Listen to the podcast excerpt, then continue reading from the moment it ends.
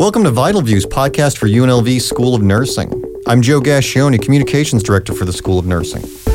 Picture this you're a nursing student staring at a piece of art. Could be a bowl of fruit, could be a statue. You're asked about what you see, what it means to you. This isn't recreation, this is designed to make you a stronger nurse. But what does art have to do with health science? Actually, more than you might think.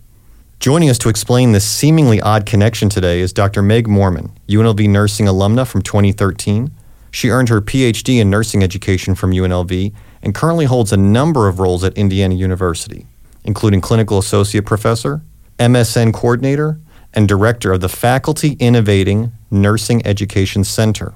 In fact, this art related concept and the teaching method behind it is the main reason Dr. Moorman is in town this week She's going to be officially inducted into the National League for Nursing's 2022 Academy of Nurse Educator Fellowship at the Education Summit here in Las Vegas. Dr. Moorman, thanks for coming in. Thanks for having me, Joe. So, the primary reason for your induction is your work with Visual Thinking Strategies, or VTS. Can you explain what VTS is and how it can relate to nursing? Sure. So, VTS, or Visual Thinking Strategies, was developed by a developmental psychologist, Abigail Housen, and Philip Yenawine, an art educator. And it was developed to get art museum visitors more engaged with art. So they ask three questions What's going on in this painting? What are you seeing that makes you say that? And what more can we find? And it's a teaching strategy that is used to talk about art, but it's based on the educational philosophies of Vygotsky, Lev Vygotsky, who's a Russian educational philosopher. And he really believed that social learning was where it was at, that people really learned better when they took the classroom knowledge and engaged with it in social settings. And that's kind of what we do with VTS. We actually take students out of the classroom Oftentimes, we go to an art museum. Although you can do it virtually, you can do it in a classroom and use works of art or pictures in the classroom, but you have discussions about the work of art. And so it's been pretty well studied in K through 12, but I have been the first person to really do a lot of it in nursing education.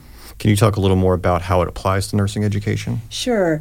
Well, when I first encountered it, I had someone said, "Oh, they're doing this at the Indianapolis Museum of Art. Why don't you take your nursing students?" And I didn't really know what to expect, but I had heard that it worked really well with medical students. So we had a facilitator at the IMA who actually engaged with the students, and I just observed. And what I saw was that students who would not engage in the classroom, they didn't answer questions, they didn't participate they just kind of sat there in their, their desks. They got really involved with this process. And that's what fascinated me about it. And I also noticed that students were noticing things in the painting, small details that I hadn't seen. Some of the works of art I had seen before, but they were noticing things that I had never seen, even after repeated exposures to the artwork. So I was really interested in what's this group dynamic and how are people engaging with the art and what is the facilitator doing to draw these students out who normally wouldn't participate? And so that's what I did my dissertation in. What meaning does visual thinking strategies have for nursing students? And I started using it more frequently in my classrooms.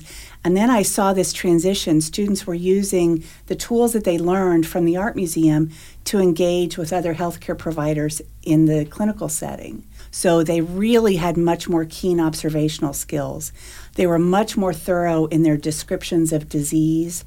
They were much more thorough in giving report to other caregivers or the healthcare team, and they were much more likely to participate in the classroom. So I really found it translated in a lot of ways. Specifically, observational skills were improved because they were giving visual evidence for what they saw based on that experience with the artwork and they were much more engaged in the healthcare team. They were they felt more free to open up and talk because visual thinking strategies is about listening to all of the interpretations and holding all of those as possibilities and having s- significant meaning. And then you get a more thorough understanding because everyone in the healthcare team really participates in the care of the patient in different ways, and they see things that other healthcare workers may not see. And that has to be incredibly insightful when you're dealing with a patient and you pick up on certain nuances or certain visual cues that someone who might be more textbook or um, maybe just more database driven might not pick up. They might just go, well, it either fits in this category or that category. But someone who looks and says, oh, the lips are, do you know if their lips are a little blue? Like that could mean maybe they're lacking oxygen or, or something like that. Exactly. And I think we had kind of talked about that, those very subtle cues that a patient might be giving a really seasoned nurse who has a lot of experience will notice those, not even consciously, but she will start noticing or he will start noticing some of those subtle changes. So, for example, when someone's in respiratory distress, if we can catch that early, we're going to prevent a lot of bad outcomes. And one of the th- ways to do that is just to be able to articulate those very subtle changes. So they're retracting or they have that circumoral cyanosis, that blueness around their lips. And if we can teach nurses, young nurses, to notice those things early on and to articulate it and not be afraid to speak out. Sometimes nurses are their own worst enemy. They are afraid they don't know it, they don't want to seem stupid. And sometimes that translates in the classroom. We can teach in a way that minimizes students. So if we ask a question, it's usually a yes or no or right or wrong.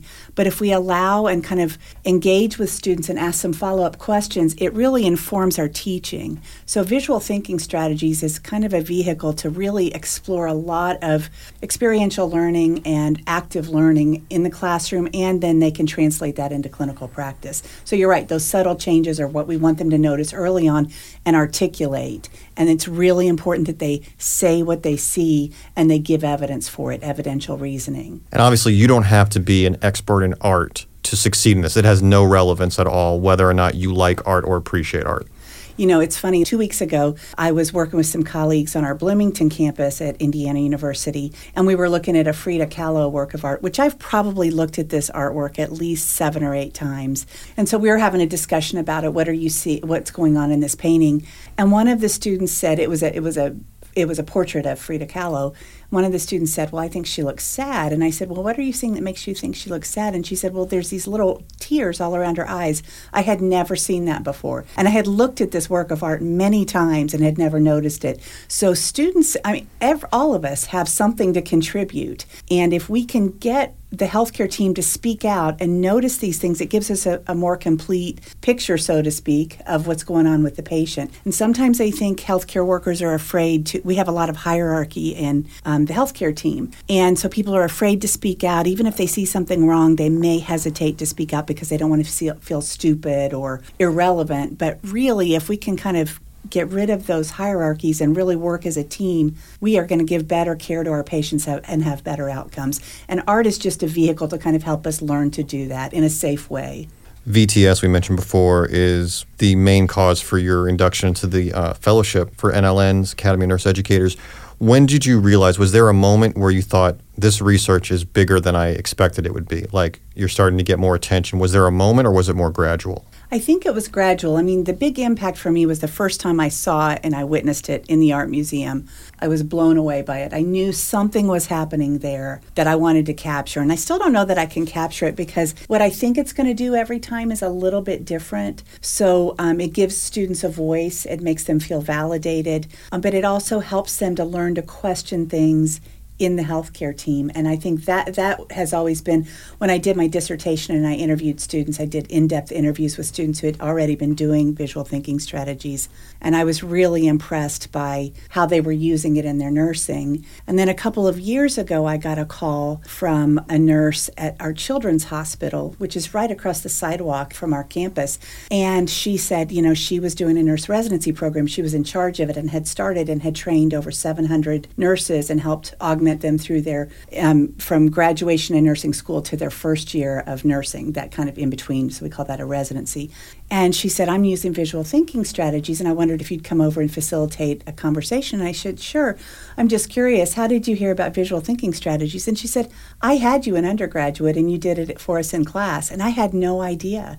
I mean, I had 140 students in my lecture, but it meant enough to her that she had started doing her own work with it and um, working with new nurses in this children's hospital. So I've helped her with some of that, and I'm using it kind of statewide. We're actually using it with nurses in settings, which is another big kind of an aha moment. I mean, they really appreciate it's a different way of thinking and of seeing and of uh, communicating. There's nurse education there's nurse science. But in previous conversations, you've said that there is a science to nurse education. Can you explain a little more about that? Sure. So, in clinical practice, we want to use the best evidence to get the best outcomes for patients.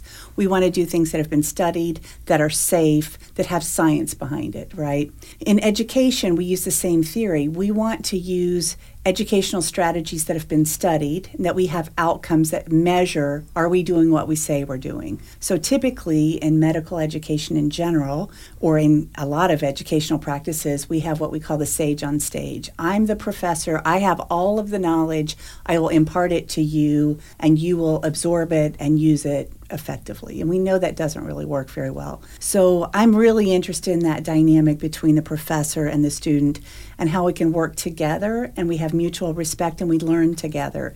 And we expose students to different ways of learning. So some students will doodle while they learn, and we know that that actually synthesizes learning, that people who doodle actually retain more than people who don't. Um, we know that some people are kinesthetic learners. They need to use their hands to actually practice. So we use simulation and we have practice models that they can practice starting an IV. They really have that muscle memory that they need to develop. Other people are auditory learners, and so they might use a podcast or listen to a lecture over and over. So I want to really understand what's the science say. It's not that, oh, this is a fun activity in class and it makes it less boring. Can it really affect your learning and help you retain and develop skills? We're really interested in that in nursing now because as nurses graduate from school and they come into practice, we want them to have some kind of clinical reasoning, and that's kind of the new catchphrase in nursing education. We want them to be able to use their book smarts, but also use that knowledge from practice and that experiential learning that kind of hones in and, and helps them to tune in quicker and sooner to things that are going on and help to that transition to practice there are different ways educators can innovate when it comes to teaching their students. When we just talked about VTS, there's also gamification, there's virtual reality and clinical simulation. Is there a point, though, where this might sound strange, you can't get too innovative because at the end of the day, you want to show the information in a different way that the students can retain, but do you have to make sure that you don't go so far where it almost you almost miss the point of why you were doing it in the first place? I think it's great if you have fun and you're learning. I there's I want to augment that as much as possible. But if it's just fun and you're not retaining any knowledge and you're not able to apply it to the clinical situation, it's probably not productive. And that's what the science of nursing education is. So we know, and there are a lot of studies coming out about escape rooms, and that there's a lot of information about people are doing research do escape rooms really help students to retain information? And they do. So you can have fun and learn at the same time. So there is more and more being studied about gaming in the classroom to help retain information and that's that's very important. So i have no problem with having fun and learning. I think that's great. But we want science that says does it change our outcomes? And it's not just can they pass their boards? But are they going to notice those subtle changes? Can we see differences in patient outcomes based on the educational strategies that we use to help teach information? So experience is a really good way to learn and so we do clinical learning.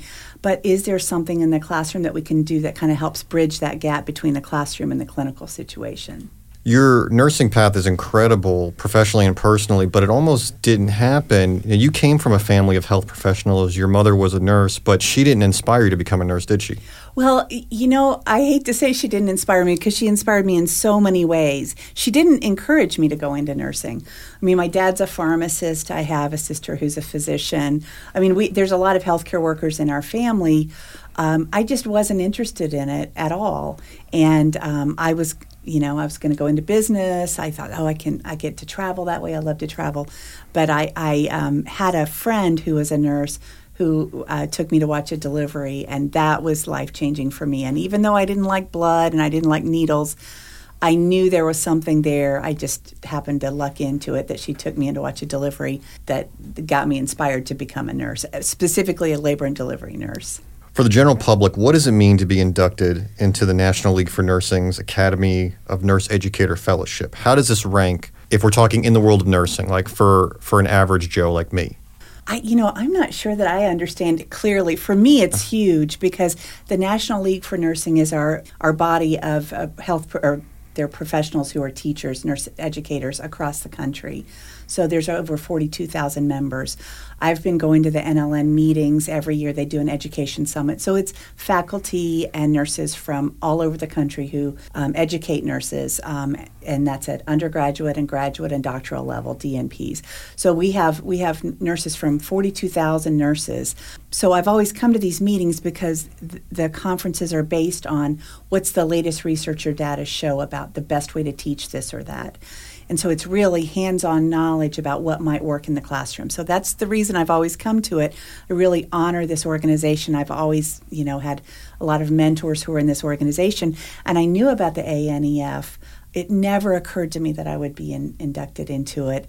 Um, and then a friend said, you know, you might think about applying. And I had a couple of mentors who um, Dr. Diane Billings and Dr. Marilyn Oermann, who are kind of the gurus of nursing education. And they actually wrote my letters of nomination for me. So I'm just completely honored and a little bit I'm very humbled to be asked to be in it because it's it's like the epitome of nursing education awards for me. I think it's it's just a huge honor. If people want to learn more about your work, or just VTS in general, where are the best places they should go look? Well, there is a website um, called theview.org, and it is um, an organization that teaches and trains educators across the country, especially K through 12. But they also do art education museum um, educators. So they have workshops where you can um, be trained in visual thinking strategies. Um, and then, of course, on Google Scholar, you can you can go in and find or um, CINAHL, which are some of the the nurse repositories. You can find articles about visual thinking strategies, and there are more and more nurse educators who are using it. Um, we've got a couple of studies going on in graduate programs, and um, and then again, we're starting to do some work in clinical education in the hospitals. So I think it's much more prevalent. It's been studied in medicine a little bit. Um, I just read an article that a research study that some midwives did using visual thinking strategies. So it can be used in a lot of different professions. Um, there's n- there are more and more articles and more and more science being done to find out exactly what does this VTS do, how does it manifest, and, and it has potential for a lot. Well, Dr. Moorman, thank you very much for coming in. That's all the time we have for today. Thank you, Joe. Congratulations again on your induction. For everyone listening out there, have a great day.